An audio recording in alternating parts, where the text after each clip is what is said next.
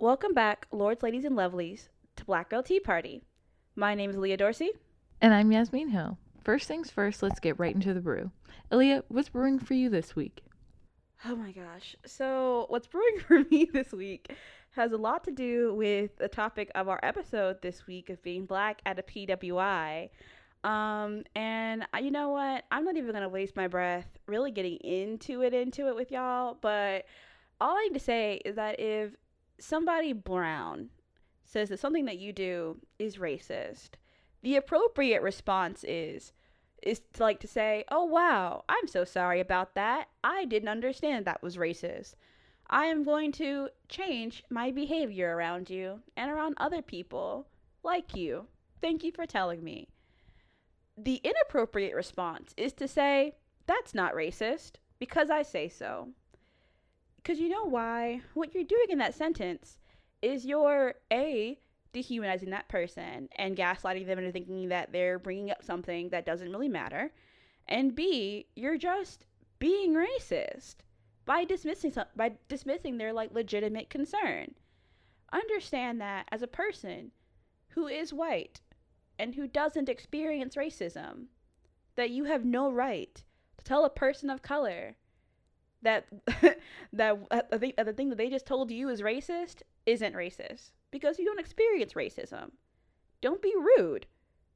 Like, take that as a learning opportunity. And that's all I gotta say about that. Period. God, like honestly, the gall people have is astounding. You know what? You know what people have? The audacity. Not the brain cell, the audacity. And they continue to have it and they need to pack it up. You know, all I need to say is that, you know what? Icarus fell to, to, to his death for pride. And I think maybe we should all think about that. we should all think about that. We should think about all the Greek heroes that have died because of hubris. And maybe you should learn to curb yours. That's all. Anyway, in happier news, um, this election is finally is finally over. Thank God. It's I hate that our election cycle is a year long um, because it just is exhausting. But you know, here are some good things that have come out of the, this election cycle.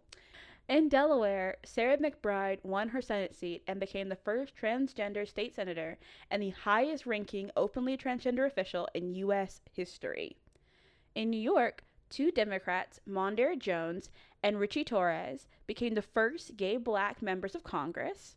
Mauree Turner in Oklahoma, who uses she they pronouns, hit a milestone this week with and became the country's first non-binary state legislator and Oklahoma's first Muslim le- legislator and the first black person to represent the state's 88th district. Two Indian American Democrats will be the first South Asians to represent the lower house of New York State le- Legislature. Their names are Jenifer Rajkumar and Zohran Mamdani. Uh, in Missouri, Cori Bush became the first black woman to win the House seat in the state after running for Congress a third time. And so I just want to send a congratulations to all of them. Thank you all for your place in history and in our world and in our lives. I think that um, the world is better for having you guys in these positions. Um, and you're all icons and inspirations to people, you know, America over, but also the world over. So thank you and congratulations. Yasmin, what's brewing for you? Oh, that was so great. Um, my brew is short, but definitely um, I think worth mentioning. Uh, it's a callback kind of to last week's episode on music. Um, and it's actually really funny because I just talked about um, this person. So, Ma Rainey's Black Bottoms is a biopic. I think it's like a Netflix original film, and it's coming to Netflix on December 18th of this year. So, uh, directed by George C. Wolfe and based on the August Wilson play of the same name. Uh, the film stars Viola Davis, icon, and Chadwick Boseman, also an icon. Um, a legend, really. The film tells the story of the mother of blues and the racial tensions of the 1920s that she and her band faced in Chicago. So, um, I'm actually really excited for this to come out, and I just thought that it was um, a coincidence that we were like literally just talking about blues, and I specifically like mentioned Ma Rainey, which um, I don't know, that's just like the ancestors connecting things for us. and with that, it's time for tea. Navigating the realm of higher education can be difficult for POC, especially black students. And if you attend a predominantly white institution or PWI, you'll almost certainly be subject to microaggressions or casual acts of racism. This week, we talked to some really outstanding melanated students, Michaela Jones, Michael Middlebrooks, and Cam Wade, to get their input on being black at a PWI. Question was, was um like is college your first experience at a PWI? And like did you take that into account before applying or attending? And if it isn't, was it like a, a big change for you? Okay, now Michael, you can start again. Sorry. Well, basically, what I was trying to say is, um, I went to a PWI for four years of high school. I went to a Catholic high school, a private Catholic high school for all of high school, and I guess I didn't really see it so much as PWI at the time as I did. I saw it as like private school. So when I came to Mercer, I didn't really think about it in terms of, oh, this is a PWI. I thought about it as like, oh, this is a private institution. But I guess I never really made like that click together that those two things kind of go hand in hand most of the time, or a lot of the time. Mm-hmm. Ooh, gang, gang! I went to um, a, a, a private high Catholic high school. oh my gosh! Honestly, if you've been to one Catholic school, you've been to them all. Like the experience is universal. yeah, it's uh, very true, honestly. Um, but Michaela, yeah. Um, so for me, I grew up um, between um, Ohio, Minnesota, and then I moved down here for like my last year of high school. Um, but I've always gone to like really big schools where most of them were predominantly white, anyways. Um, and that's just always been like the environment I've been in. So it wasn't really, I didn't really understand what like PWI meant until I got into the college um, environment. But um, but even with that, like as I was applying to colleges, I was interested in going to schools that had a larger Black population, um, since that was something that I was not used to, but I'd always yearned for, just being Black and wanting to experience something that was that felt natural. Um, but it wasn't a, it still wasn't a huge factor. Um, both of my parents went to HBCU, so I was always curious about what that would be like. But um, honestly, the only reason why I'm here at Mercer is because my mom loved it so much more than everybody else did. And she just, for some reason, the idea of a private education um, in Georgia was just the, the, cherry on top for everything. Um, so I honestly didn't even have much say in my own college decision, if that makes sense. No, that totally makes sense. Uh, did your parents put a lot of uh, value on education?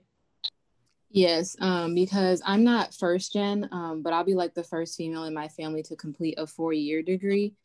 Um, so they um, they always have good intentions, um, where it's like we want to make sure they've always had the mindset of I want my kids to have as good as possible in everything, um, and so they always like to look way far ahead in the future. So that's why private education at this you know you know how mercer calls itself um, the ivy league of the south essentially or the harvard of the south so that really um, attracted them and they were like oh all the opportunities that'll come like we don't care what it comes with just get her there so she can have that experience and get as far ahead as possible um, and so the reasons were obvious being a minority um, which is kind of sad when you think about it but um, mm-hmm. that's just there that was at the forefront of their mind, which I don't discredit them for um, or hold against them, but yeah. Mm-hmm. No, that makes sense.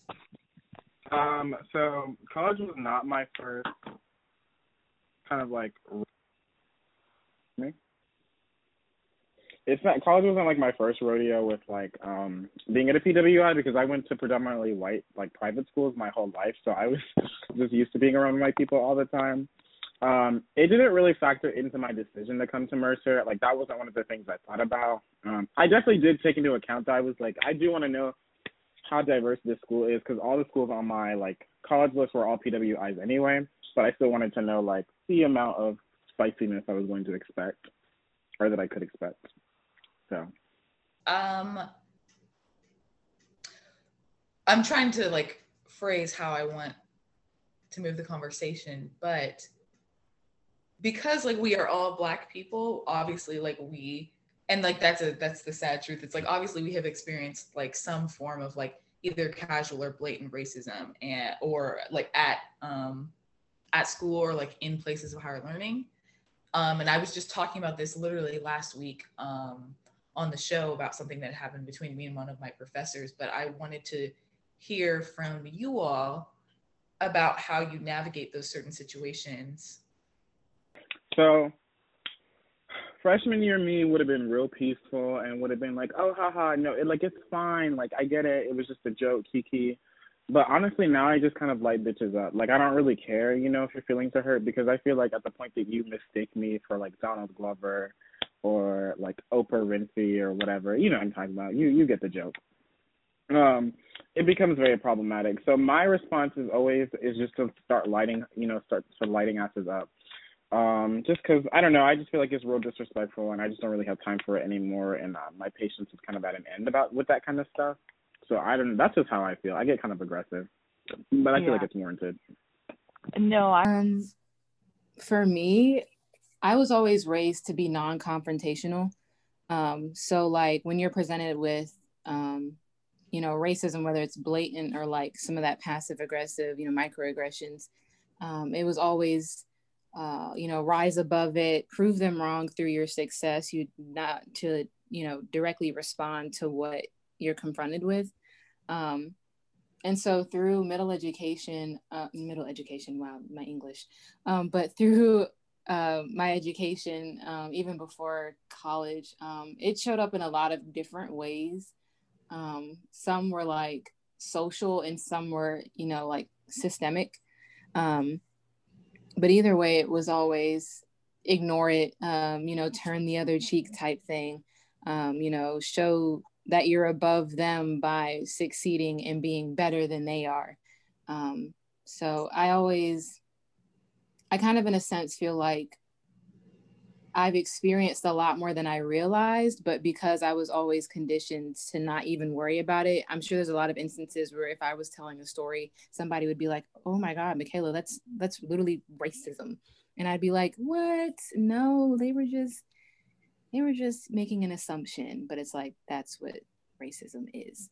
Um, but yeah, that um, I've definitely experienced it in all levels um, of my education, but never really tackled it the way I am so bold to do now at the age that I'm at. But yeah. No, I, I agree. I definitely, I feel like I face those sort of problems a lot more directly than I used to. And it's just like you're saying, I think part of it is like understanding what is happening to you in that moment and then you know i don't think there's like a wrong way to react because you know depending on the situation it might be more safe or less safe for you to like react a certain way. Right. Yeah but michael were you well to go on to like what you're saying like you know like depending on like the situation you might not be able to react well to i'll say like uh my mercer career i can't really like there's not like a one moment that kind of really sticks out to me that I can say is like, you know, I would call like, you know, just kind of blatant racism or like, you know, microaggression and stuff like that. And I'm not sure if that's just because I, you know, after going to a PWI all of high school, I learned how to avoid those kinds of people and those kinds of situations or what. But back in high school, at least for me, I dealt with that like, you know, pretty regularly to the point where it was like, and I wasn't I'm, I wouldn't say I'm not confrontational. I'll say, yes, I mean, you know me, I'm pretty like straightforward about things.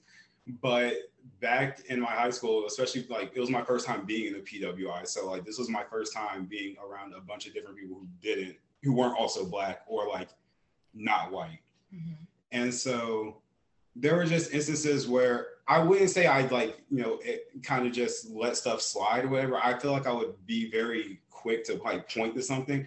But I definitely couldn't do it in a very straight up like this is how messed up I really think what you're saying is kind of thing. I always had to turn it into like some kind of like I had to pass off as like a joke or something or like try to like like water it down enough so that they like so that whoever you know was you know saying you know whatever was offending me or doing whatever was offending me mm-hmm. would be able to take it without it like choking them down, like with you know the guilt and you know Yeah. feeling bad for it happening. Yeah. Do you feel like you have to do a lot of that? I feel like we a lot of times we have to do the work to make other people understand things. Yeah, it's, it's I find it just very interesting the fact because at least for me, you know, I was kind of raised in a household where, you know, if you did something, you know, that people didn't like or whatever, you know, they'll tell you about it and then you just, you know, move forward on, you know, not doing that again and try and, you know, kind of understand things.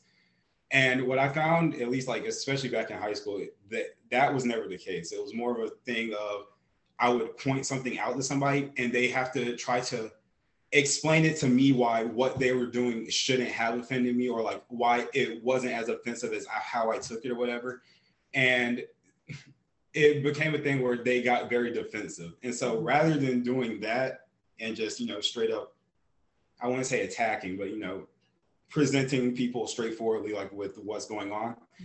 I learned to, you know, I had to kind of like set stuff up. Like, you know, I had to put things into like a joke or something in a way to like to get people to laugh and like, I don't know, like I really like stand up comedy and stuff. And I guess I maybe take it from that. But mm-hmm. it's just kind of apparent for whatever reason, people can deal with the truth a lot more if it's making them laugh rather than it just, you know, being the truth right there in front of them. Yeah. Wow. Yeah, no, I felt that really deeply. Like I like like I said, I also went to like a Catholic high school and like most of my friends were white, but also like unfortunately had never really interacted with a black person besides me. And so I ended up experiencing a lot of racism as a result of that.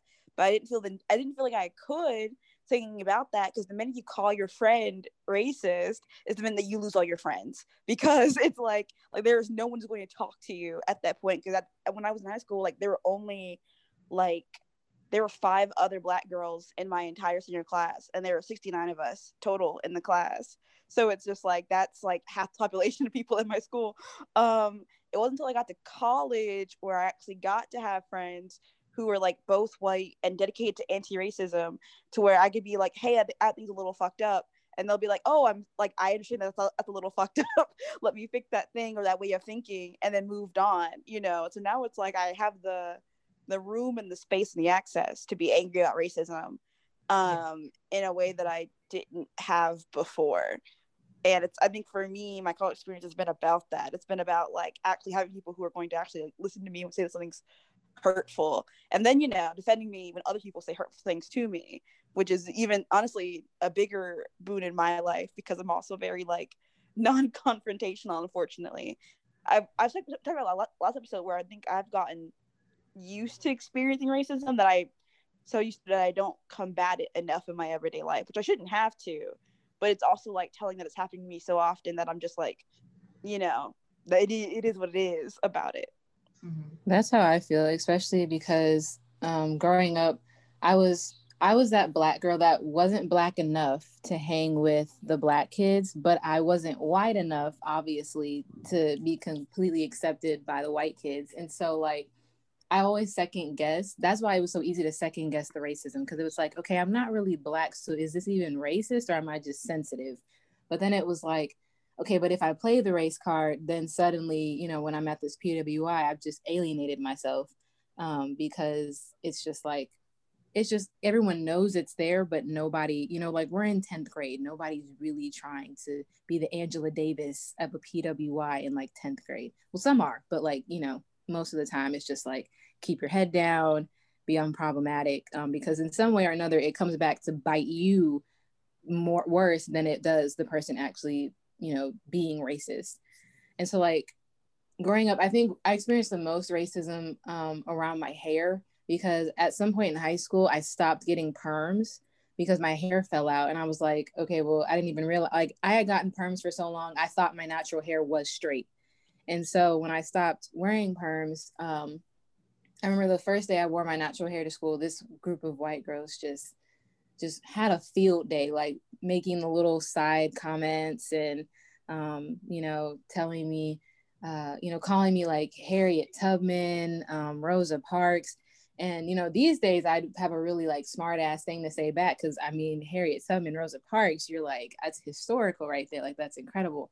But obviously, that's not how they meant it. They were trying to go for like, you know, the same way, whereas like at Mercer, um, two years ago, my boss um, in the psychology department, she um, she was like, "Oh, I prefer your straight hair. Um, this hair is like cotton," and it was like, to me, you know, now that I'm in college, I'm much more aware of what is acceptable and what is not, and so it's like, it's those things where now she's not um, like American, like she's Italian, and so like maybe the culture is different, but it was just kind of like I find it hard to believe that you thought about that in your head and let it come out of your mouth without even thinking like you know taking context clues you know black person natural hair probably shouldn't compare it to cotton. Like if you're trying to say soft there are just so many other things that you can compare it to.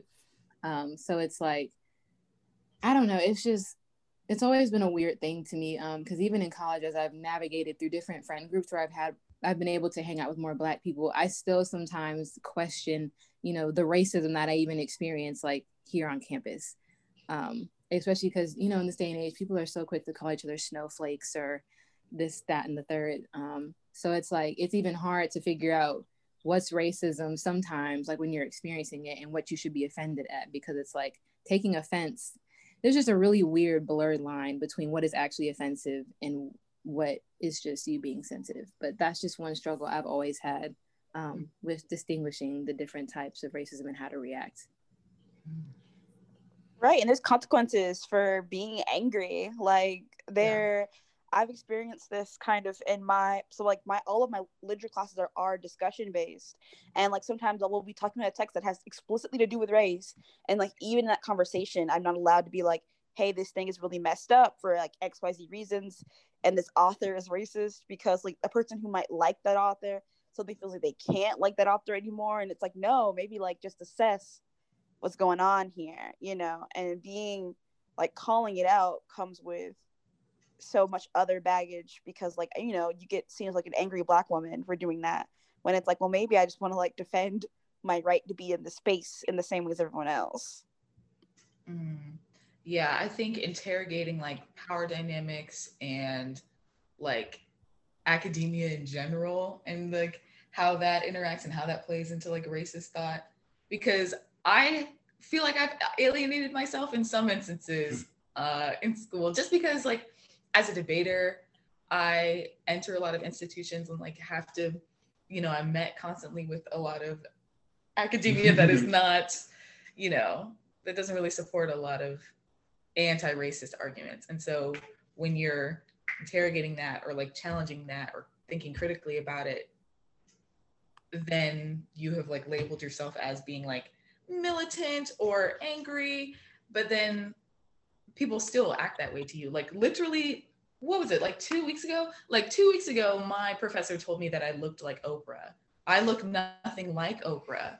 And this is, you know what I'm saying? Yeah. And so it's like, it doesn't matter how I feel sometimes it's like I feel like I'm doing the work, like trying to be educated and like educate other people and hold other people accountable. And it's like still you're met with like Mike, I feel like that was even more than a microaggression. What is like the, the next step? I don't know. It just bothers me. But Aaliyah, did it's, you have another question? Yeah, it becomes an aggression, is what it is. Because I'm like, you, you just saw black in glasses and like name the first person that you thought was black and had well, I cannot tell you how many times me and my best friend and me and one of my friends in high school got mixed up for each other just because we were both black and fat and have glasses and that's it. Like we don't even we don't look it at all like each other, but they said okay. same person. Same. Well, you know, you're talking about like the Oprah situation. I just I don't know where this came from, but this actually happened like back when I used to work at the movie theater. Um,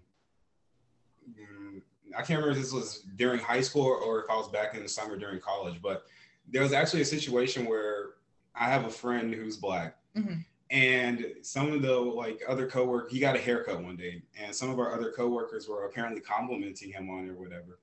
And there was this girl who worked with us, and she's you know more of the, um, I'm not sure how I want to phrase it. She's very uh black power. What do you mean? I don't want. Uh, she's very uh, kind of instead of inclusion, more kind of you know black people gotta look out for themselves Oh, and like kind okay, I understand. of that kind of sense. Like, and I don't want to say like you know like yeah, but she's very you know kind of like for the side of black people and kind of wary of you know the oppressions of and microaggressions of you know the other people around us, Mhm. which you know is fair Mhm. but she actually had the opposite issue that you had in the sense that uh, apparently what the white coworker said to my friend when they got a haircut, they're like, "Oh, you're so handsome, like you look like Brad Pitt." Mhm. And my friend got like annoyed. Like she came to me, she's just like, "Can you like believe that?" She's like, "Well, like what do you mean?" And she was just like, "Well, she they could say like anybody, like they could say you know like Denzel Washington, they could say some like you know beau- like no black person, they like automatically that white person." I was just like, "Well, I feel like you know that's kind of like you know like."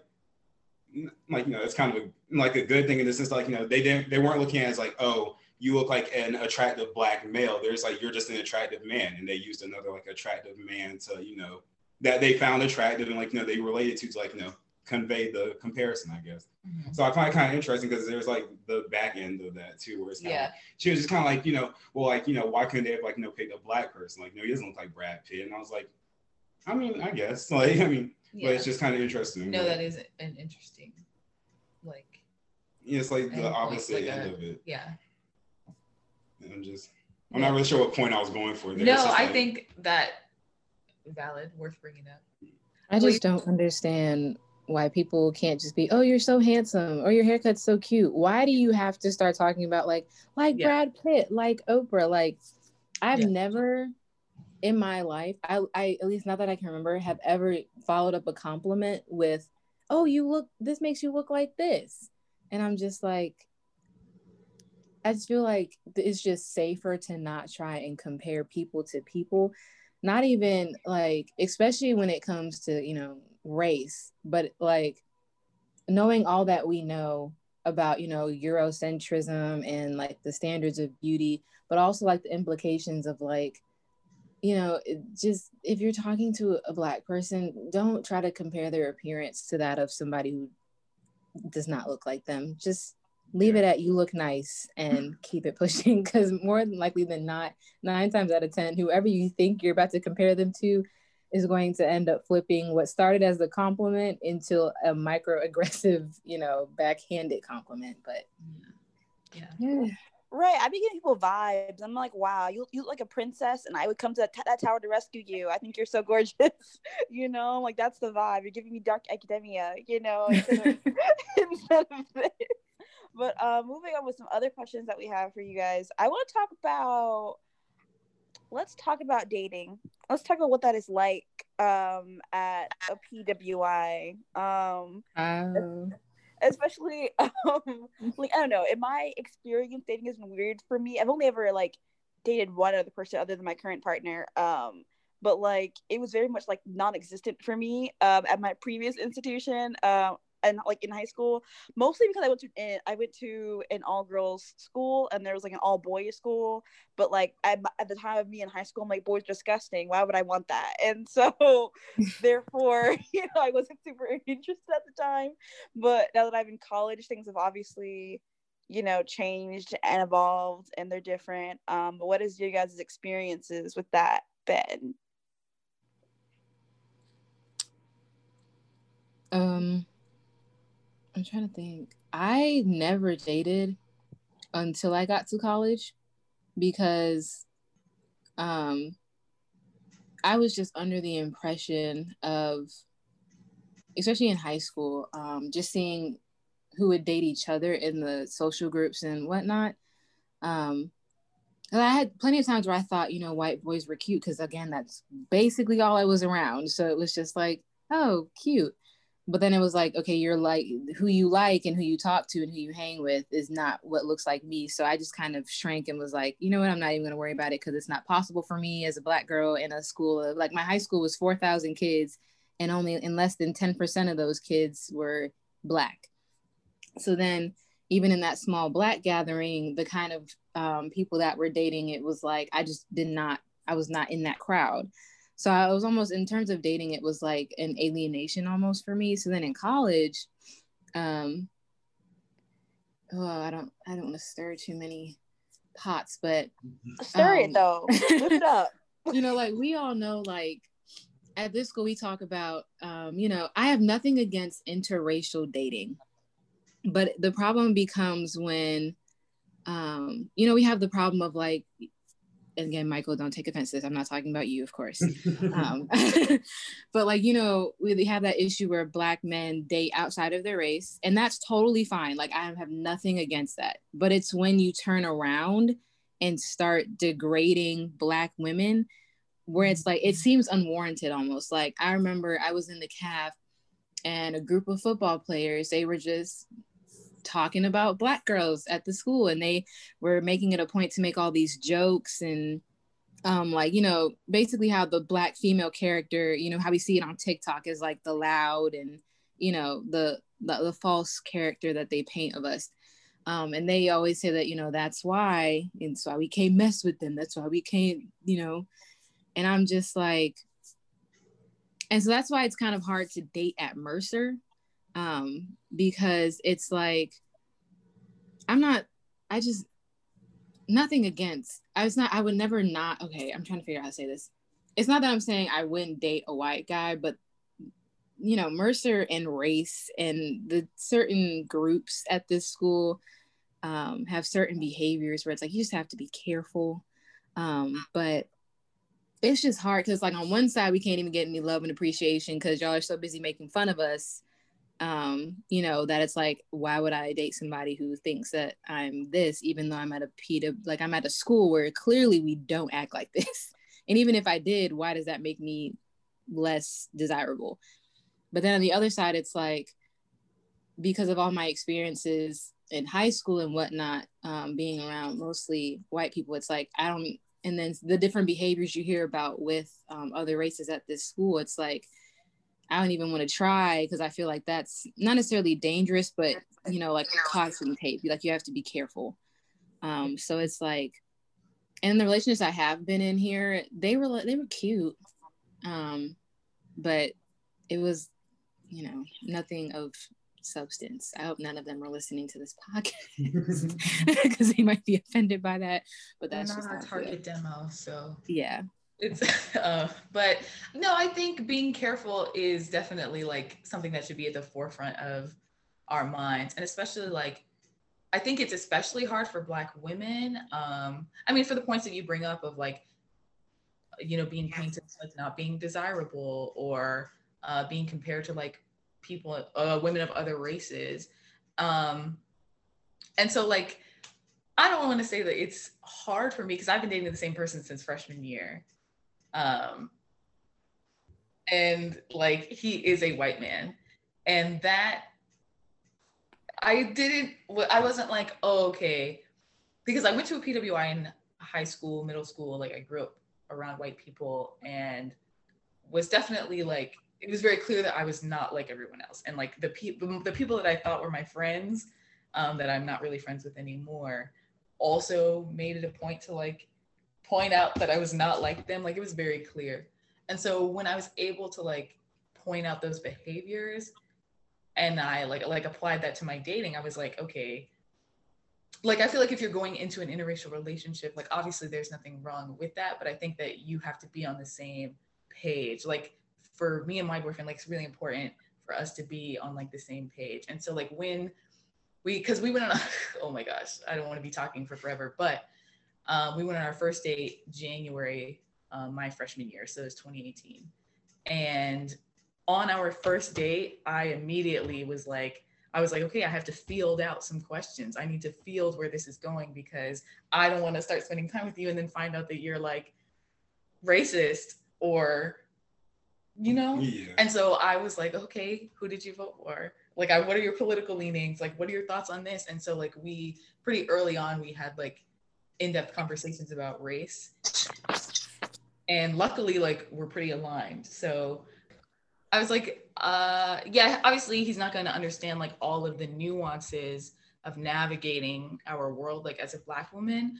But if you're like receptive to that education or like committed to being anti-racist and like holding your family your friends and the people around you to that like same standard i feel like it's easier.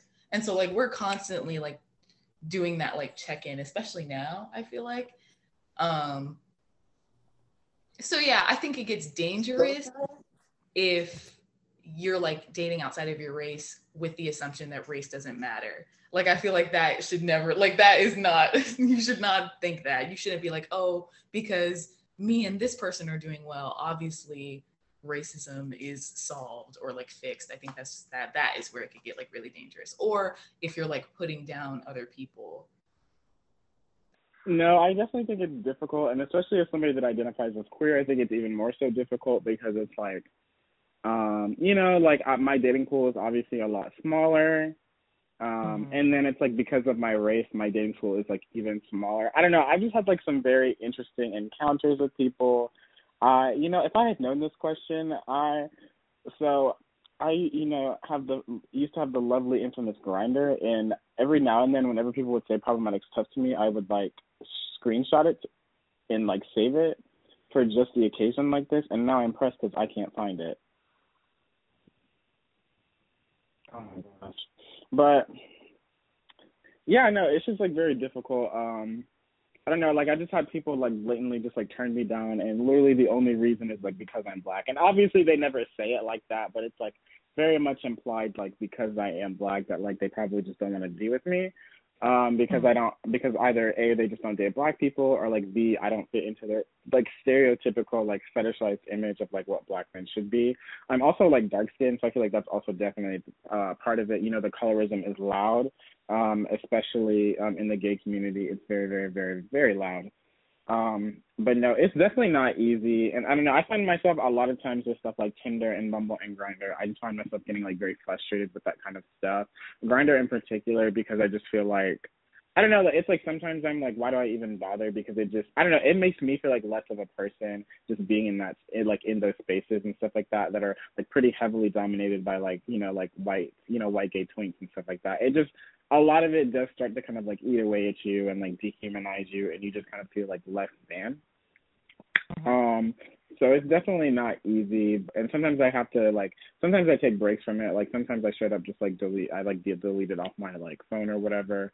Uh, because I just can't hang sometimes. And that's okay. Like I feel like there's nothing wrong in not being able to like hang. Um, because Yeah. people are wow, like people are just assholes. Yeah. Uh, I was gonna say for me at least, like dating.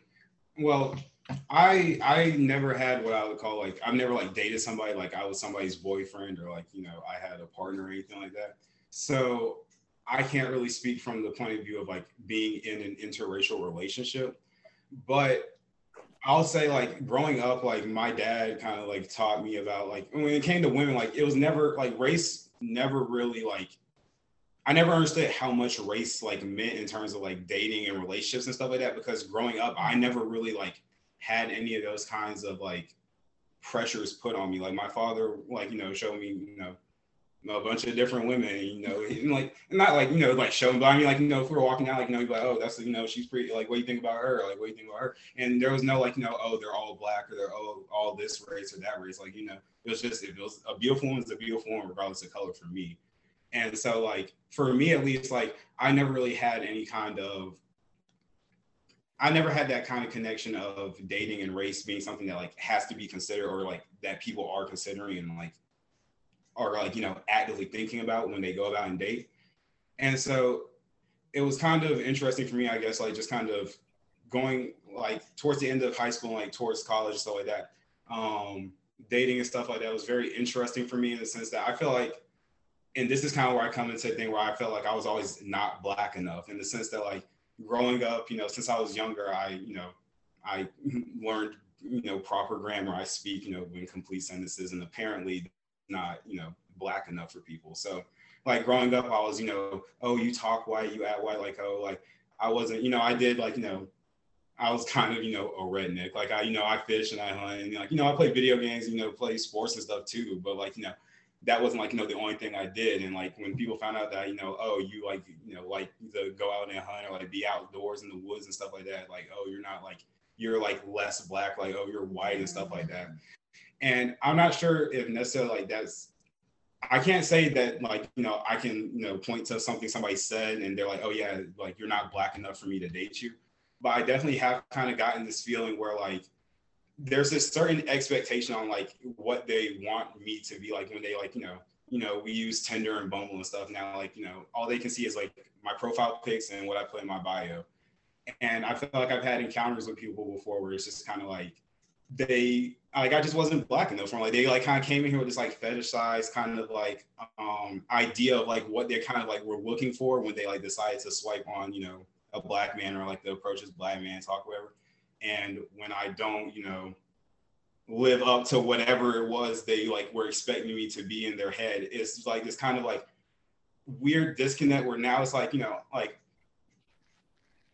not necessarily they like think less of me or anything like that, like anything like that, but like they're something like not interested in trying to, you know, have any kind of, you know, anything more than a platonic relationship with me. And I find that like very just kind of, I don't know if that's like a me thing, if that's other things, but like it's just a thing where like I always kind of like feel like when I talk to a girl and stuff like that, like it's always just kind of a thing where it's just kind of like I don't know, like I didn't project like the right kind of energy or something like that, but like I'm just being myself. Like I don't like you know, there's not like a, a right way I feel like I was supposed to act or whatever. But it always comes back to that kind of thing where it's just kind of uh I feel like I didn't meet some kind of expectation that I didn't really like I don't want to believe is there and like I don't necessarily know if it's there, but like I feel like there's something there, you know? Mm-hmm. No, I hear you.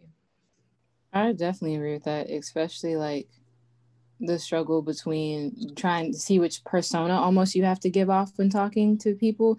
Um, because it's like similar to like how you're talking about with the apps, like there is a time it was a bet, but nonetheless it was fun while it lasted. I was on Tinder and so like I noticed on Tinder, like I got a lot of swipes from like black guys, and it was just weird to me because I never like I'm just not used to getting that attention. So it was like as you were talking to the the, the whoever I was talking to, um, I was like I had I found myself like second guessing my answers almost, even like the most basic questions of like what music do you listen to? Because it's like I don't listen. I do listen to rap, but like you know some people know more of like those underground rappers and so like they're presumed to kind of um i don't want to say they they are more black but essentially that's how they come across um, a lot of times where it's like if you if you listen to like the general mainstream stuff you're not really black um, so it's like I remember one time I was he, like I was getting asked about all these artists, um, and I was like, no, I've never heard this person. And they were like,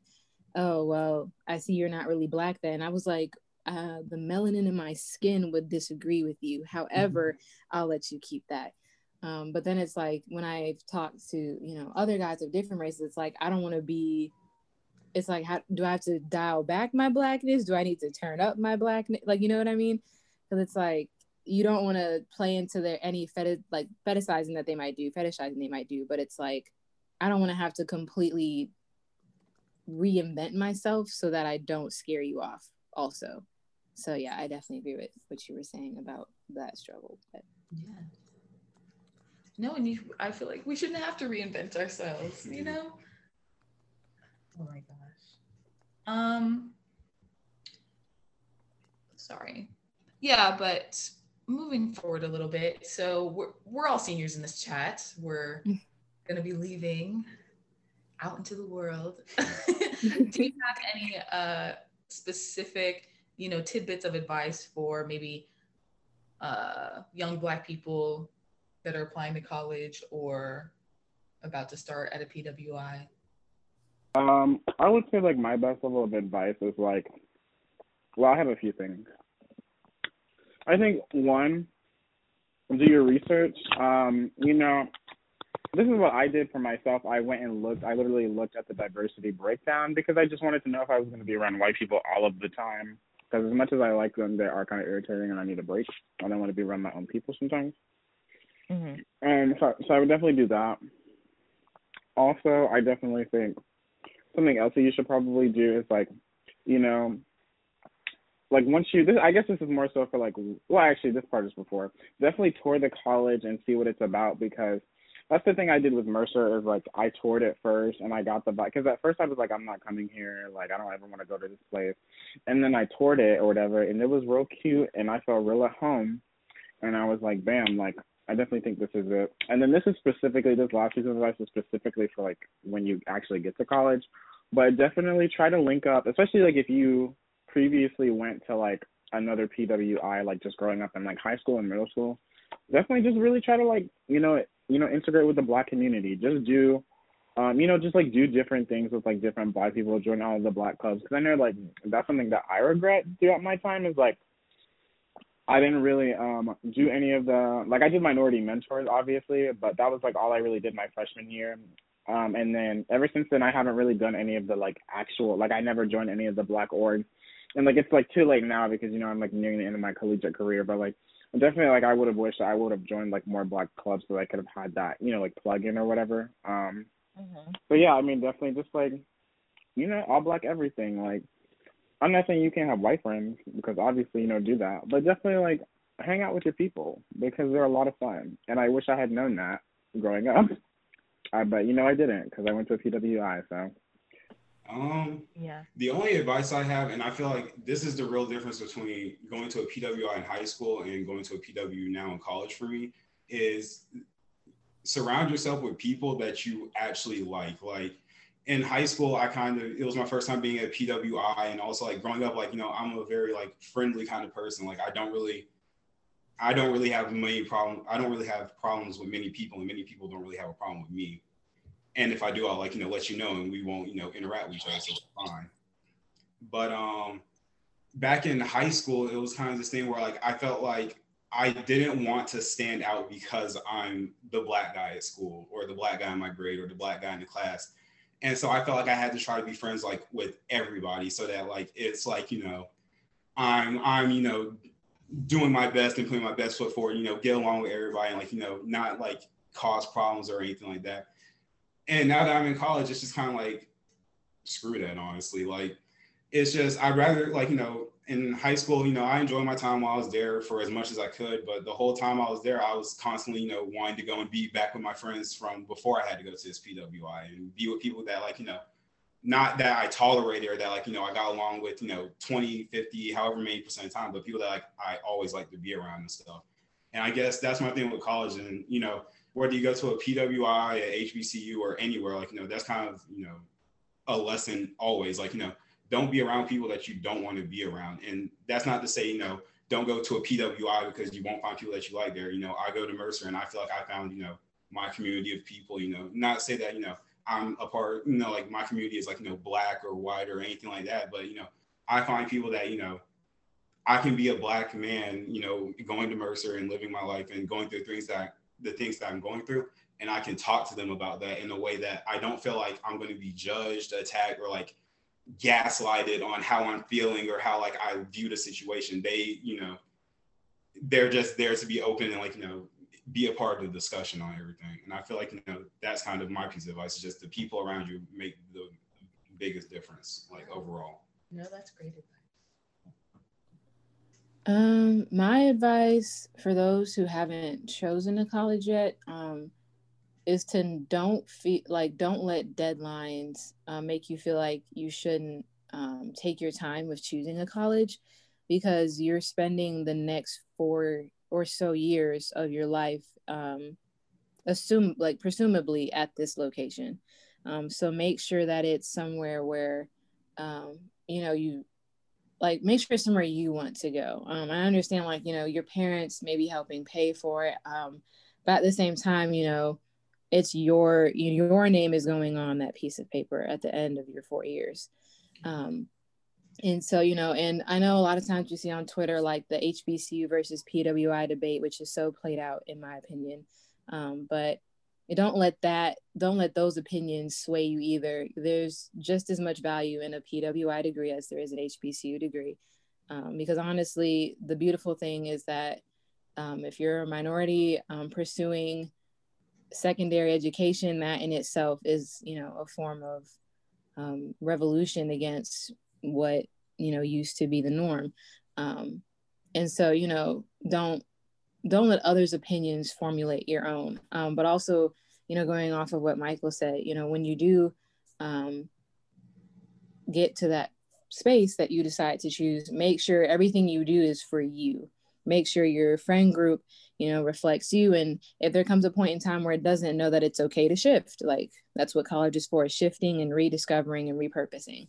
Um, and again like you know make sure your college experience is your experience you know don't do something because everyone else is doing it it's okay to stay at home while everybody else goes and parties. If that's not your forte, don't put yourself in an environment where it, that's not your natural. You know, I'm not saying now college parties. I feel like everyone should experience one or two, just you know, to see. But don't beat yourself up if you don't. It's not like a requirement of college. Um, but yeah, just that's one one regret I will say. Um, but even in that, you know, don't be afraid to step out of your comfort zone either, um, because a lot of things that I've discovered I'm passionate about came from the most unexpected of decisions. Um, so you know, just take it day by day, one decision at a time, um, and slowly. There are going to be moments where it doesn't make sense. Um, even as a senior, there's a lot of things that still don't make sense, and I'm supposed to graduate next May. But that's kind of the beauty of it is that you still have so much time because we are only 18 and 20 and 21 and 22. So. Yeah, no, for sure. Uh, I should have asked this one before asking for advice, but the last question, um, I guess, is do you have like a favorite aspect of Black a Mercer's Black community? Um, well, I was going to say is, um, and when in regards to like Mercer's Black community, the thing that I like about it is that it's it seems very like student driven and like student driven by you know Black Mercer students in the sense that um, I switched before I became a computer science major. I switched from the School of Engineering, and uh, when I joined the School of Engineering, like one of the first emails I get is from um, Mercer's Black Engineer um, Association that they have on campus. That's you know for you know getting you know Black people who are interested in like you know engineering and like the STEM kind of fields and stuff like that, and like you know having them come together. But uh, and like you know not to say like you know just because you know a bunch of you know black people decide to get together like that in and of itself is like you know anything but what i liked about it was that it seems like the students are the ones like really driving me like i like see the you know mercers from the various different organizations on campus that like you know are for supporting like you know african american and black community they do it on their own and they do it like you know through themselves like you know especially like being you know in an organization myself on mercer's campus i know like you know it's autonomous. So i like to see that like you know the that the black people like the black community are doing you know organizing themselves and getting together you know amongst themselves and like leading where they want to go. And that's something that like you know i really like to see especially like at a pwi you know you know mercer you know and you know whatever schools out there will always you know be talk about diversity and their inclusion and how the, you know they have all these programs to support you know these people. But at the end of the day there is that kind of disconnect where you're not a part of that group. So you know you're only going to do so much. So like i own desire to um come together and you know try to do better for you know the black community as a whole kind of like how you were saying it's like because of the environment we are more so inclined to like really enjoy each other's presence because there's obviously not that many of us I think one of the things I really enjoy actually is like when I really get to see all of us come together is when any of like the black fraternities or sororities have their um their line shows mm-hmm. or their um probates and stuff like that. I think that's a really powerful time because I know for me personally, like I'm in a white fraternity. Um, so I see a ton of white people all the time but it's always so very liberating to me and just like love like I just love seeing so many black people gathered in one place, especially like at probates and stuff like that because it's like you'll see people that like are not even in Greek life at all whatsoever. Like you'll see people that like like you'll see people that are in like OBS, you'll see people that are in um like Caribsa, um you know, you'll see people that are like from NSBE, like stuff that doesn't even ha- like relate to Greek life at all, and they'll all just be kind of showing up and showing out and like hanging out. Obviously, the other Black fraternity, like that's the thing I really appreciate in particular, like is like about Black Greek life is like I feel like with like white Greek life, um, I feel like there's like a lot of tension between all the different fraternities and sororities, but it's just like in Black Greek, um, they just kiki with one another and they have fun. And I mean, obviously, I know that they probably have like tensions every now and then, but like especially when it comes down to probates, you can like really see the like the loving kind like leadership and like strength that they all have as one and i just like really appreciated it yeah um i my favorite thing about um, Mercer A&M, as the group chat calls it, um, is that I really feel like we're a group of students that really um, solidly represent the versatility of Black people. Um, you know, we have that educated portion um, where so many of us are scholars in so many different ways. Um, but then you also, you know, we're just as liable to be turning up with everybody else at a tailgate or, you know, on a Friday night or, you know, homecoming. Um, but it's like, you know, we embody what it means to be fun, but also, you know, in the books. Um, but additionally, I love that we create a lot of our own opportunities. Um, a lot of the reasons why Mercer gets to brag on its diversity and all the things that um, its minority students are doing and its Black students are doing is because we step into those spaces. We don't wait for them to step to us. Um, and that's one thing I've always loved. Like, we're not afraid to challenge the administration.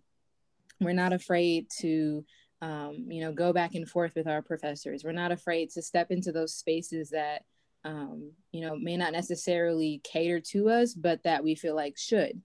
Um, and so that's one thing I've always loved is that um, we're not like we're outspoken, but not in the way that is, um, you know, a hindrance. It's like we're outspoken in a very progressive, like, um, okay, well, if you get to brag um, on my, you know, on my establishment here at your campus, um, best believe I'm going to make myself known, not just for your admissions page, but also you know, for the fact that I'm genuinely here to major in changing the world, like you love to plaster on those little flag posts.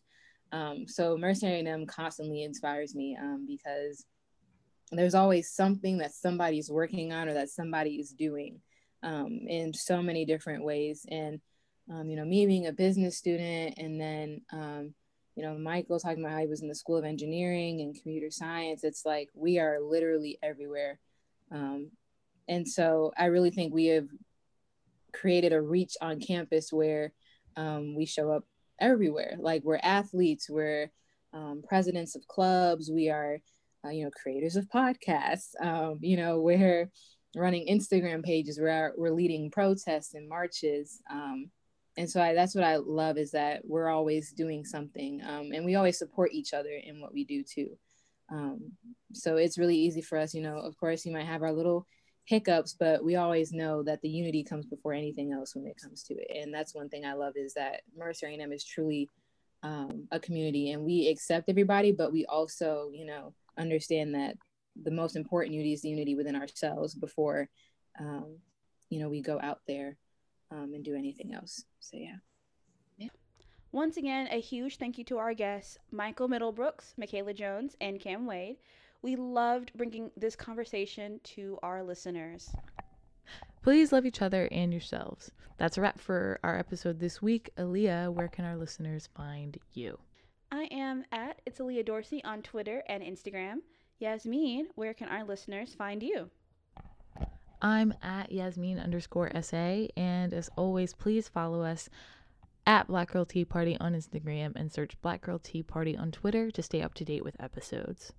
Also, please subscribe, rate, and review us on Apple Podcasts and Spotify or wherever you listen to our episodes so that new people can find our show.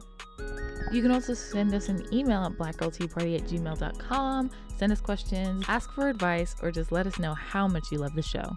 We would love to hear from you. Once again, thanks for listening. Remember to love often and with all your heart, and we'll see you next week.